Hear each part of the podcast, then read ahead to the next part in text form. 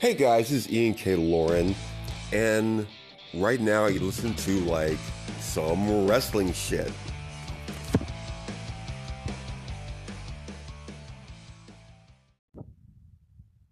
Now, right now, I'm in like this really angry mood right now because I'm at a point where I kind of want to like start cutting promos on motherfuckers right now because that's how angry I fucking am because of just one fucking big botch I fucking did today, actually, you know, which is totally my fucking fault. And you know what? It is, it is, it was what it was, and what the fuck ever, you know.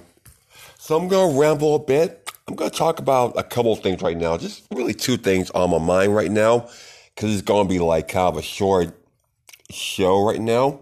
But I just need to get this out of my head. I want to talk about because everyone else has talked about it for the past like week and a half, and rightfully they should about the passing of like beautiful Bobby Eaton.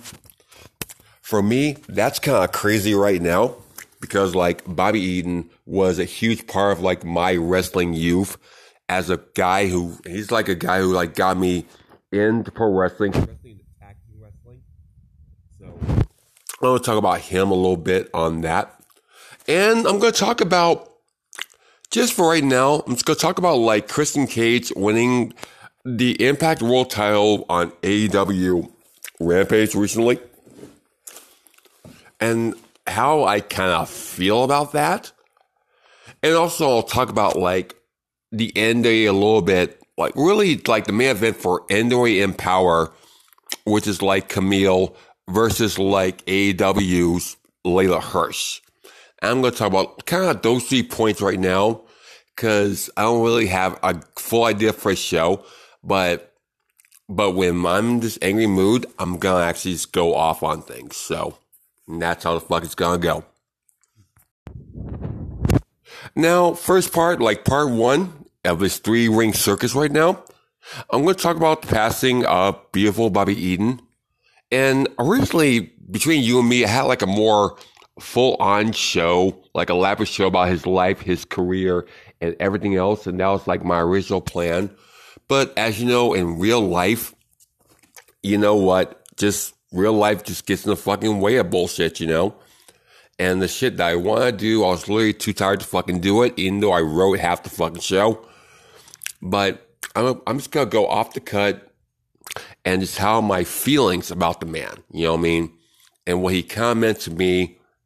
And I remember seeing like beautiful Bobby back in World Championship Wrestling or WCCW or the Von Erich territory for some of you cats off there.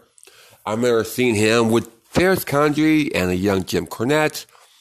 And the package was already there as you already fucking knew. You know, that's the first time I saw them, and they actually had like the bandanas around their necks because it was like very 1983, very Van Halen, 1984, you know, the bandanas, the whole fucking thing, you know. That was the vibe, you know. But the cool thing is, this is like back then when wrestling was still kind of real because Bobby Eaton and Dennis Condrey weren't the most like photogenic tag team out there, like a Ricky and Robert and some of that, you know. But they were great villains for their time, you know. They're great stubborn fucking heels. I mean, Bobby Eaton was a little bit more like innocent face looking, while Dennis Condrey, come on, let's be real, he looked kind of like a scumbag. You know, I mean, you know, let's be fucking real here, you know, about that, you know. But to say about Dennis Condrey right now, it's about like Bobby Eaton and like one thing about Bobby Eaton that has said for like the past like week and a half that the motherfucker knew how to sell, you know, and like when he hit you or you hit him, you know what, you felt that shit, you know, any punch he did, any move he took, every stuff like that. And the funny thing is like he was pretty much would be considered pretty motherfucking average. He'd be like Jobber Bill today in 2021. But like back in the day, let's be real, he was fucking shit, dude. He fucking was, man, you know. And I can remember their matches with the Fantastics, the Rock and Roll Express, and then you had like later on stuff with like the Starbirds, with like the Stan Lane version of the Midnight Express. and you can talk about like the Dennis Condrey stuff. So I mean, and I'm actually going to talk about each version of like his most famous team, and also a couple other teams he did before, kind of, you know. So we're going to talk about that for a sec.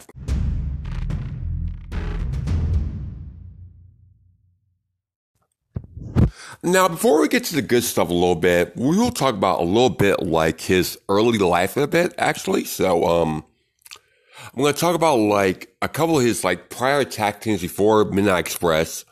His most famous was with like George Gulas called the Jet Set, which was like named by his dad, like Nick or is the other way around? I don't remember. No, I don't really give that much of a shit about it, really, you know, because that was before my time. I didn't know who the hell that was, you know.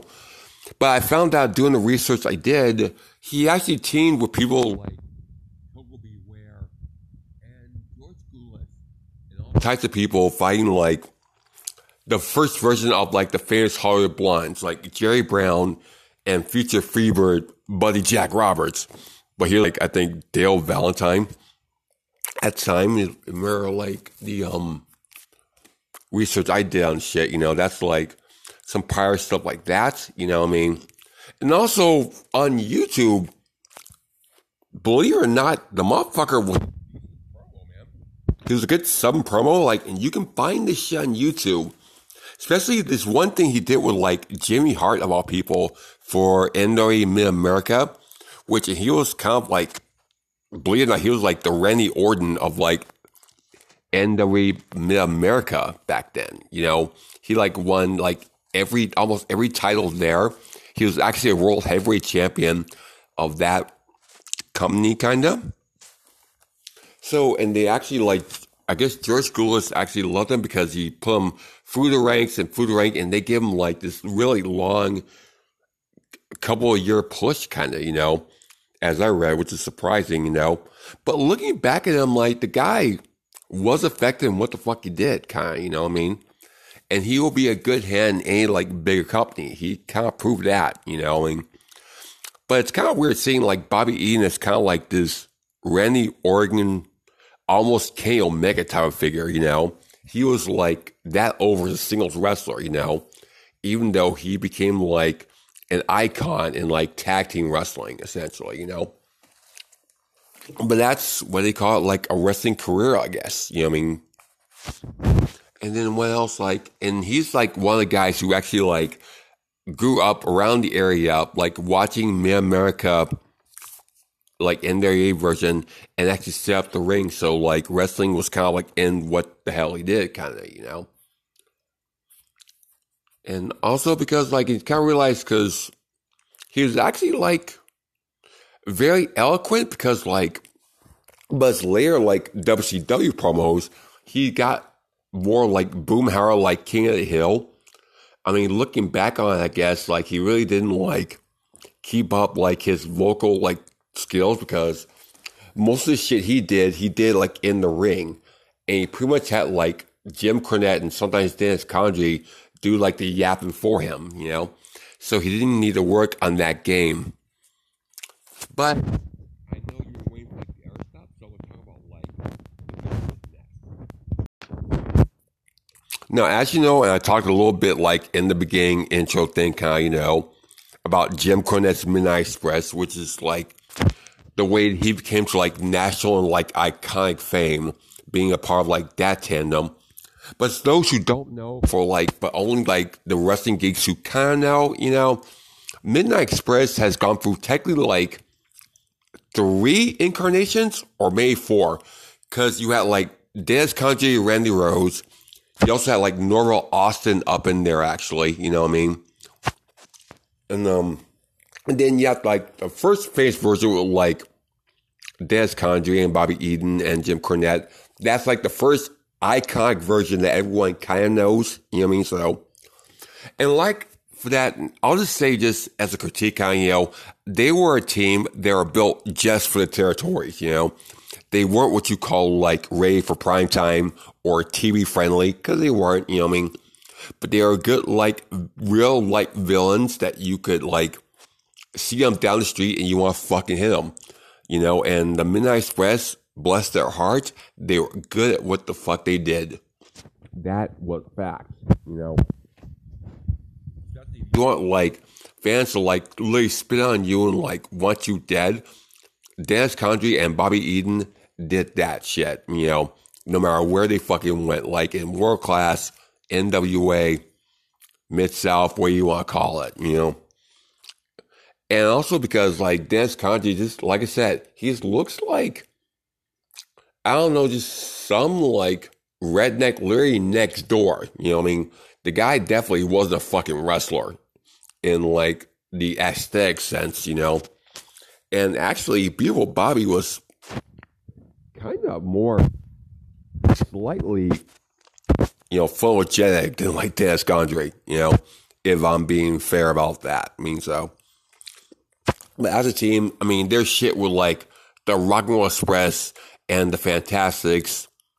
Those are like the big, huge feuds that everyone kind of knows, everyone kind of like refers to when they're talking about like the Midnight Express, especially with Bobby Eaton and so forth. I mean, those are like the two big feuds. And next, we're going to talk about the more like, to be honest, like aesthetically pleasing. Yeah, I had like that little David Letterman type of thing because I was kind of in the mood, and that's kind of the vibe I'm feeling right now, though. But now I'm going to talk about like what some people call, or honestly, I would call aesthetically the more like pleasing version of the Midnight Express because the backstory for those who don't really fucking know, like Dennis Condrey pretty much, you know, kind of like decided just to kind of like take a powder and just kind of like zone out of like the life kind of, you know, which looking back in the, especially in the era of like Dave Chappelle and him going to Africa for cracking up and blah, blah, especially even with people like me, in a sense, you know, who feel that way, like kind of zoning out and throwing everything away and kind of like disappearing for a bit. You know what? Isn't that far fetched now? Come to think of it, you know. So that's Condrey to his credit, was kind of ahead of the curve, kind of, you know, for doing that. But for those who don't know, this version of the Midnight Express was definitely more like, you know, TV friendly, more aesthetically pleasing than like version number one, kind of, you know. You had like good looking Bobby Eaton, and you had like sexy Stan Lane. It's like, and also, he's like a guy, if anyone had to replace this, Condrey, he's a guy who had the fucking like street cred to fucking do it. Cause he was like a fabulous one. And he also did a lot of stuff too, like just doing other things. He was mostly like a fabulous one. So he actually knew like Eaton, Condrey, Cornette. So they all knew each other. So it made kind of honestly perfect sense for him to like be in the Midnight Express though, you know? And it's so weird because like in like the fabulous ones, you know, which is pretty much like the pre fantastics, but you know, he was like mostly like a baby face. So like him going into like this heel situation was kind of interesting to say the least, you know. And also, just to be honest, he actually brought a more like athletic, more slicker presentation to the Midnight Express. But once again, this ain't about Stan Lane, really, you know, but I just wanted to put that in perspective how it goes to like Bobby Eaton, actually. Because, I mean, because with the addition of Stan Lane and them being on like TBS, especially during like the beginning of like the Turner era, kind of, you know, you have to kind of elevate your game, you know, because the Midnight Express, oh God, they were so fucking spectacular during this time, you know. Just the message that were like the Horsemen versus the Steiner brothers versus like even the Samoan SWAT team, in which Jim Cornette has kind of said that like they're seeing themselves being buried. And yeah, they probably were. Let's be real, they probably were, kind of, you know. And, but back to the point because pretty much like with visuals, because I mean, Bobby's work in there, like the bumps he took and everything, especially like when they had like that little side thing with the whole dynamic dudes thing, you know, And the whole setup was Jim Cornette was pretty much like setting them up to have like the Midnight Express like put go over on them. You know, it was kind of like a waste of an angle, kind of, which everyone kind of saw coming. And you know it's bad when like when Cornette hits like Shane Douglas over like the head, like people starting to cheer because that's how shitty this angle fucking was and how not over it fucking was. But um about that. But then like but their I think their greatest time as a team was pretty much like number one, like they're almost pure feud with the Horsemen, which didn't quite get off the ground actually. Especially like Arn and like Bobby being like people who grew up literally next to each other or like lived next to each other, you know? So there's a little bit of like realism on that front, kinda, you know, especially because like, um, in the class difference of the story, because like the Horsemen were the elite, you know, no pun intended to like the Bucks and all those cats, you know, but the horses were like up there and the Midnight Express was a little under them. And the big story was and Jim Cornette kind of said best is like, how can we prove that we're the best if you don't give us a shot of those titles, you know? And how the horses were pretty much ducking them and how like Arn was trying to like placate Bobby and Bobby and Stan were having that shit, you know what I mean? And then they beat like the Horsemen and that was pretty dope, you know? Cause they were like the US and the World Tag Team Champions. And I do remember like this great poll that Jim Cornette do down after they won both titles, which is like an epic promo if you can fucking find it. You know what I mean? And Bobby with like both belts, like the world and the US tag team belts. That was like so badass. That really was. You know I mean? Which is like the grand escape of their time because mm, personally, hate to admit, like, and this is like my favorite version of the Midnight Express and like my biggest memories of Bobby Eaton during that time. So now I'm going to actually talk about um an obscure tag team that only lasted probably like literally a couple of months, and they're called Bad Attitude. It was technically Bobby Eaton and Steve Keirn of all people. You know what I mean? Which once again makes a lot of sense because you got like the Midnight Express versus like the Fabulous Ones versus the Fantastics and Jim Cornette, and you have people of that culture in that time. And they actually didn't go anywhere as a tag team, and they had like the kind of semi Midnight Express type of like gear though, but they didn't really get past like WCW Pro, really, and they were like an okay tag team, but like Keirn was kind of like a little past it, you know, and Bobby Eaton, who looked like if I remember, he looked pretty streamlined when this happened. He actually looked a little bit younger than he did originally because, like, to be honest, like the old Bobby Eaton had a little bit of like, you know, baby fat like around, but that made him seem more like a real person, but that's near here nor there, I guess. But this was the 1980s where you have to look more like aesthetically pleasing, kind of. You know, Vince McMahon, WWF, and all that, I guess, you know. But that's near, I always say that's near here nor there, but I kind of say things because sometimes in my mind it's near here nor there, I guess, you know. I mean, there you go on that.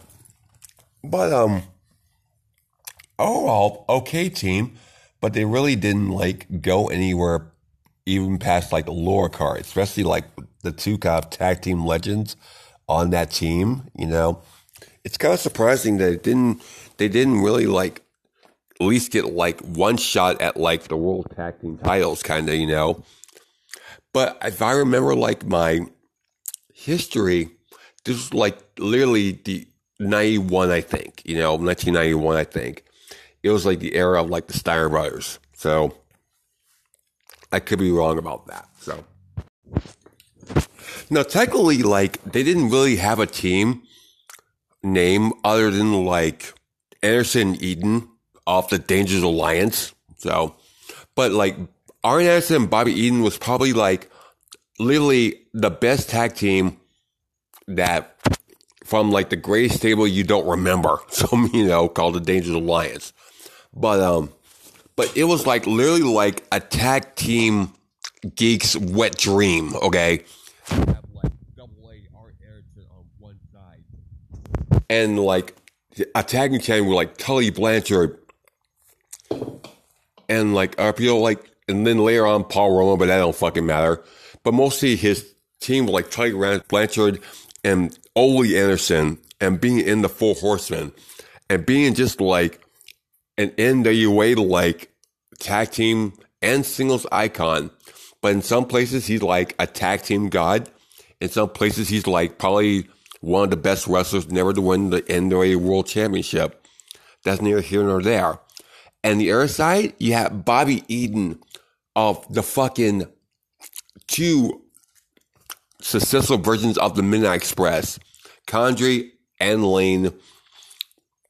Just like that pedigree alone was like pretty much box office for like any tag team wrestling fan or any geek of that time, kind of, you know.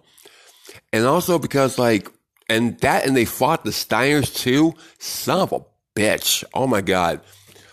And some of the matches were like bangers. They really kind of were, but they wasn't that many. And honestly, the group, the Dangerous Alliance, didn't last that long. I think the Dangerous Alliance lasted about like nine months or some shit before like it totally imploded.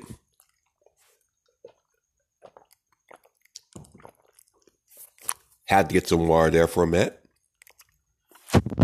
But honestly, like Anderson Eaton, like the work they did together, and also because in real life, as a lot of people knew, they're like pretty much best friends.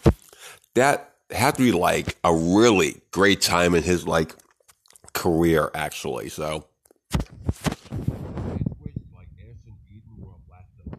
More longer than just like a few months, like.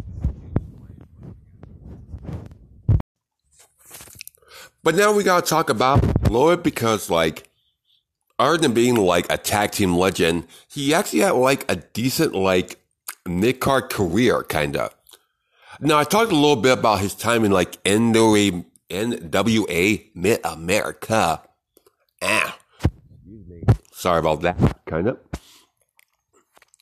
I'm a little eh right now, you know, a little tired, a little pissed off, and but but then also he also has time that like he actually won like his probably his greatest prize, like the NWA World Television title, you know, which is like I think a great achievement to the guy. Honestly, you know, I mean, of all like the time he put in, the NWA and WCW for him to like win the World Television title, I personally loved that as a fan.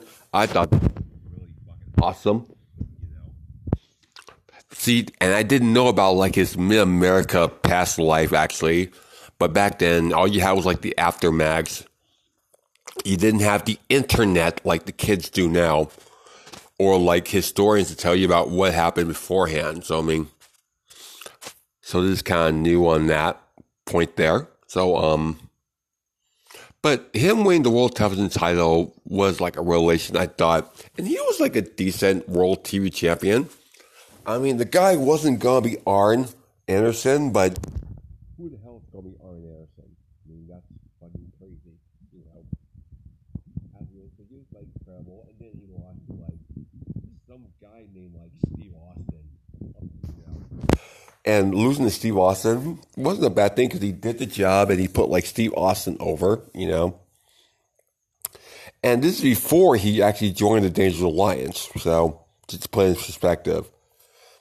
But now we got to talk about it. We got to talk about the Alabama Jam. Seriously, how did Bobby Eaton did not break his fucking ass doing that fucking move? Like the longest time, at least in the beginning, kind of now. And mind you, everyone is so used to like hurricanranas and leg drops off the top ropes and like crazy ass moves back then in 1986, I think the Alabama Jam was like pretty crazy because like you pretty much got off the third or second rope kinda, and you fell on your ass like Hulk Hogan style on top of someone actually, you know. And then what Bob Holly kind of did, like his version called the Alabama Slam, kind of, you know, which isn't the same thing, but you know, homage is homage, I guess, you know. But that every time I see Bobby Eaton do that move, it always like make me wince a bit because that had to fucking hurt his ass, okay, to do that move. And then you can tell later on when he got like more established, he didn't do the jam that much anymore, but he still did the knee, you know what I mean? Which I thought was kind of a cool thing of beauty. And that's something I personally kind of did because I love when wrestlers took like, you know, knees like the dick kind of, you know, I like love that. That was kind of cool. Like, did Bobby Eaton deserve to go even to like the U.S. title? Eh, really, no. Not really, you know. The World Television title was perfect for him. And in like the NWA slash WCW, that wasn't to happen. You mean so? It was what it was, you know. His career like peaked after that. No, I'm not going to talk about like his stuff with like the Heavenly Bodies or anything like that or Smoky Mountain. Because in my opinion, after like the Dangerous Alliance, pretty much, you know what? Bobby Eaton kind of peaked. And that's how I like to remember him, like wrestling wise, peaking with the whole Dangerous Alliance. I feel, you know, and anything else like that is just kind of gravy. It's kind of like warm feelings of nostalgia, kind of. And to end on his legacy, he was like one of the guys who proved that you didn't have to look like Fandango or like Tyler Breeze to be successful in wrestling, you know. He was pretty much like an average guy with a great skill for wrestling. You gotta give it to him, you know. He was like an amazing tag team wrestler. And think about it because wrestling, you have to sell and you have to act a bit. And Bobby Eaton was good at that. He was good at reacting. And honestly, he was like a part of like my youth. And I'm not saying that I'm, I'm gonna say that like, you know, when the news of his passing, I heard about that, it like kind of hit me in the gut a little bit, you know?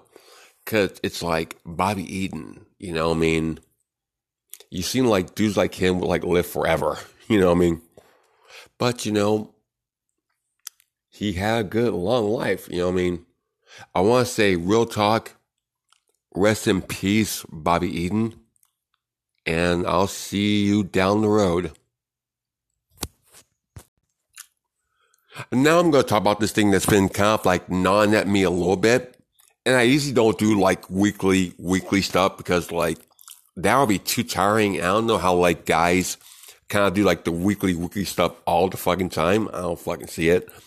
But I do want to talk about like the match between Kenny Omega and Christian Cage, and Christian Cage winning like the Impact World Title. Now, the thing about that, I don't know how to feel about this, you know, because like, and I do see the symbolism of him being like a former like NWA and TNA world champion. You know, I get the symbolism of that kind of, but in my personal opinion, and people can say like online that Impact's getting the short end of the stick between like this and AEW. And that's been like one of the narratives online with like the people. But in my personal opinion, in this situation, Impact is getting butt fucked here, in my opinion. They really fucking are. Because he's like an AEW wrestler winning like the N sorry, the Impact world title. It makes it look the impact title like really in fucking inferior. And also, it's not Moose dethroning Kenny Omega.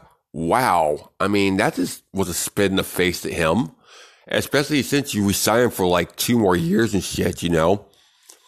And yeah, he'll probably get the world title, but like the luster of that moment's now gone because it was taken away by fucking Christian Cage and the booking of that shit. And now I'm starting to see why, like, Billy Corgan and Nick Aldis are not trying to fuck with like AEW in that way because of how they might fucking look and come out looking like, you know I mean?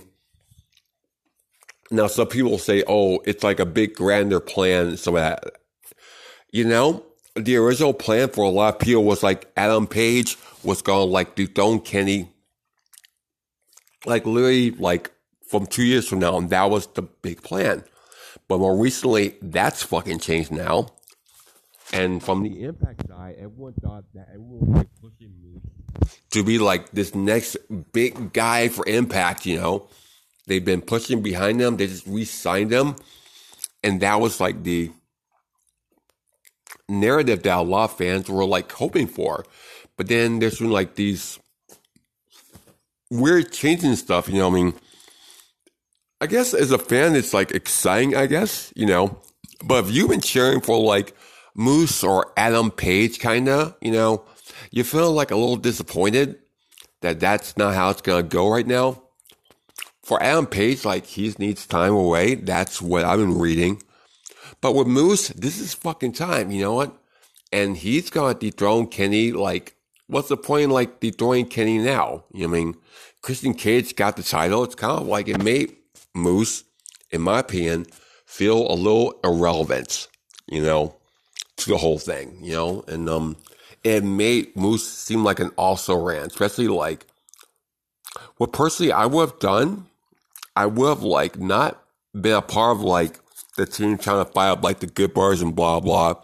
I would be like away from them. I wouldn't be some big defender of impact. I wouldn't do it. I mean, so especially if you want like that aura, because I think Moose's aura has been kind of shattered now because of like Christian Cage's win, unfortunately. You know, and it's kind of like now if like Moose wins against like Christian Cage, it's kind of like so why that it really doesn't mean anything. You know, it would have to be against Kenny unless Kenny like gets it back in some way or not, and then Moose beats him. That's the only fucking way that any victory for Moose and like impact on that heavyweight level will fucking matter. But that's just my personal opinion of it. You can take that or leave that. So. Now, I think the NWA Empower card, it's going to be an okay card, actually. You know what I mean? Because we all know that, like, Melina's got to do the job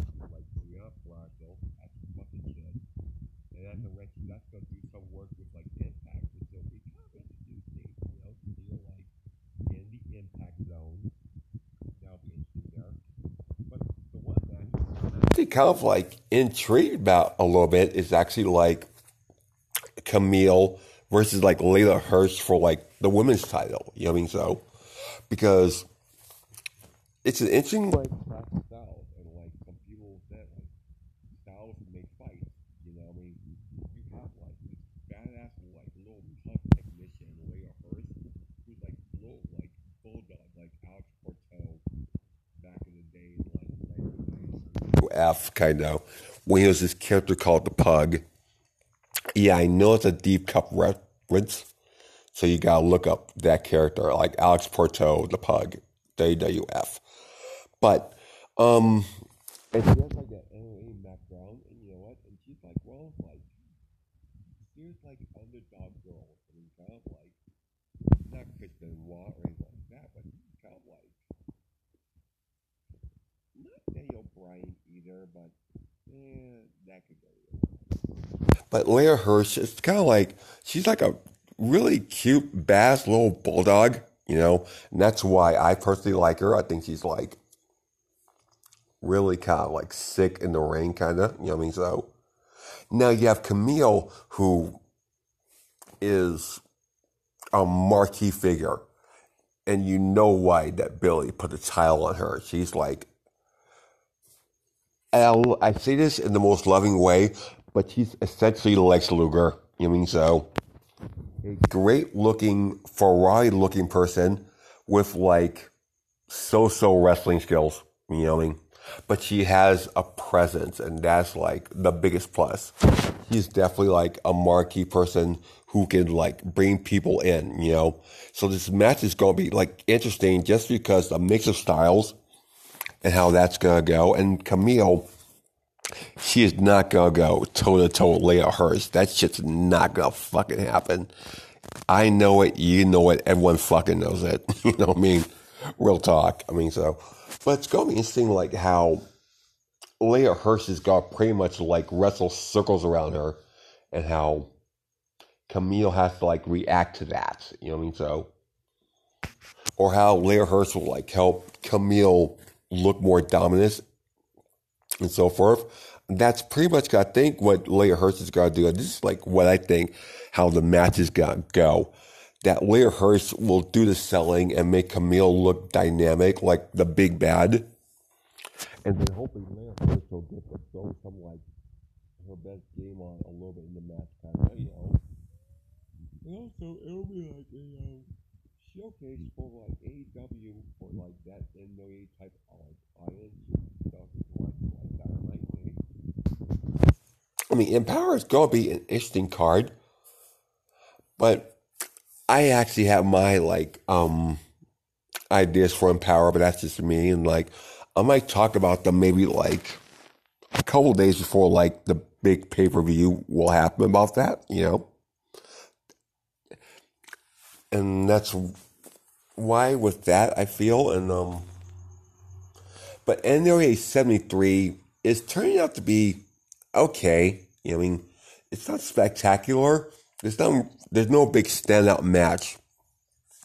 Cause we're gonna have like Aldis versus Trevor Murdoch, which will be like a good match, of course, and you know. And then you have like Kratos and Aron Stevens defending like the NWA World Tag titles. But seriously, like seriously, break them the fuck up, you know.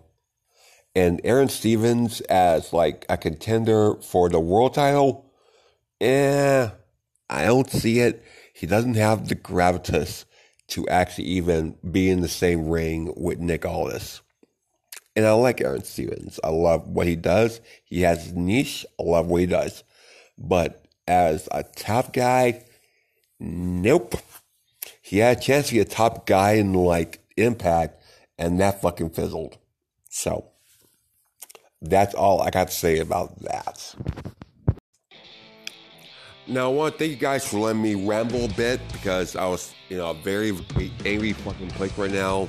Still kind of am because unfortunately I lost my fucking wallet and that fucking sucks. So I'm trying to like my best not to like break all the walls of my fucking house right now.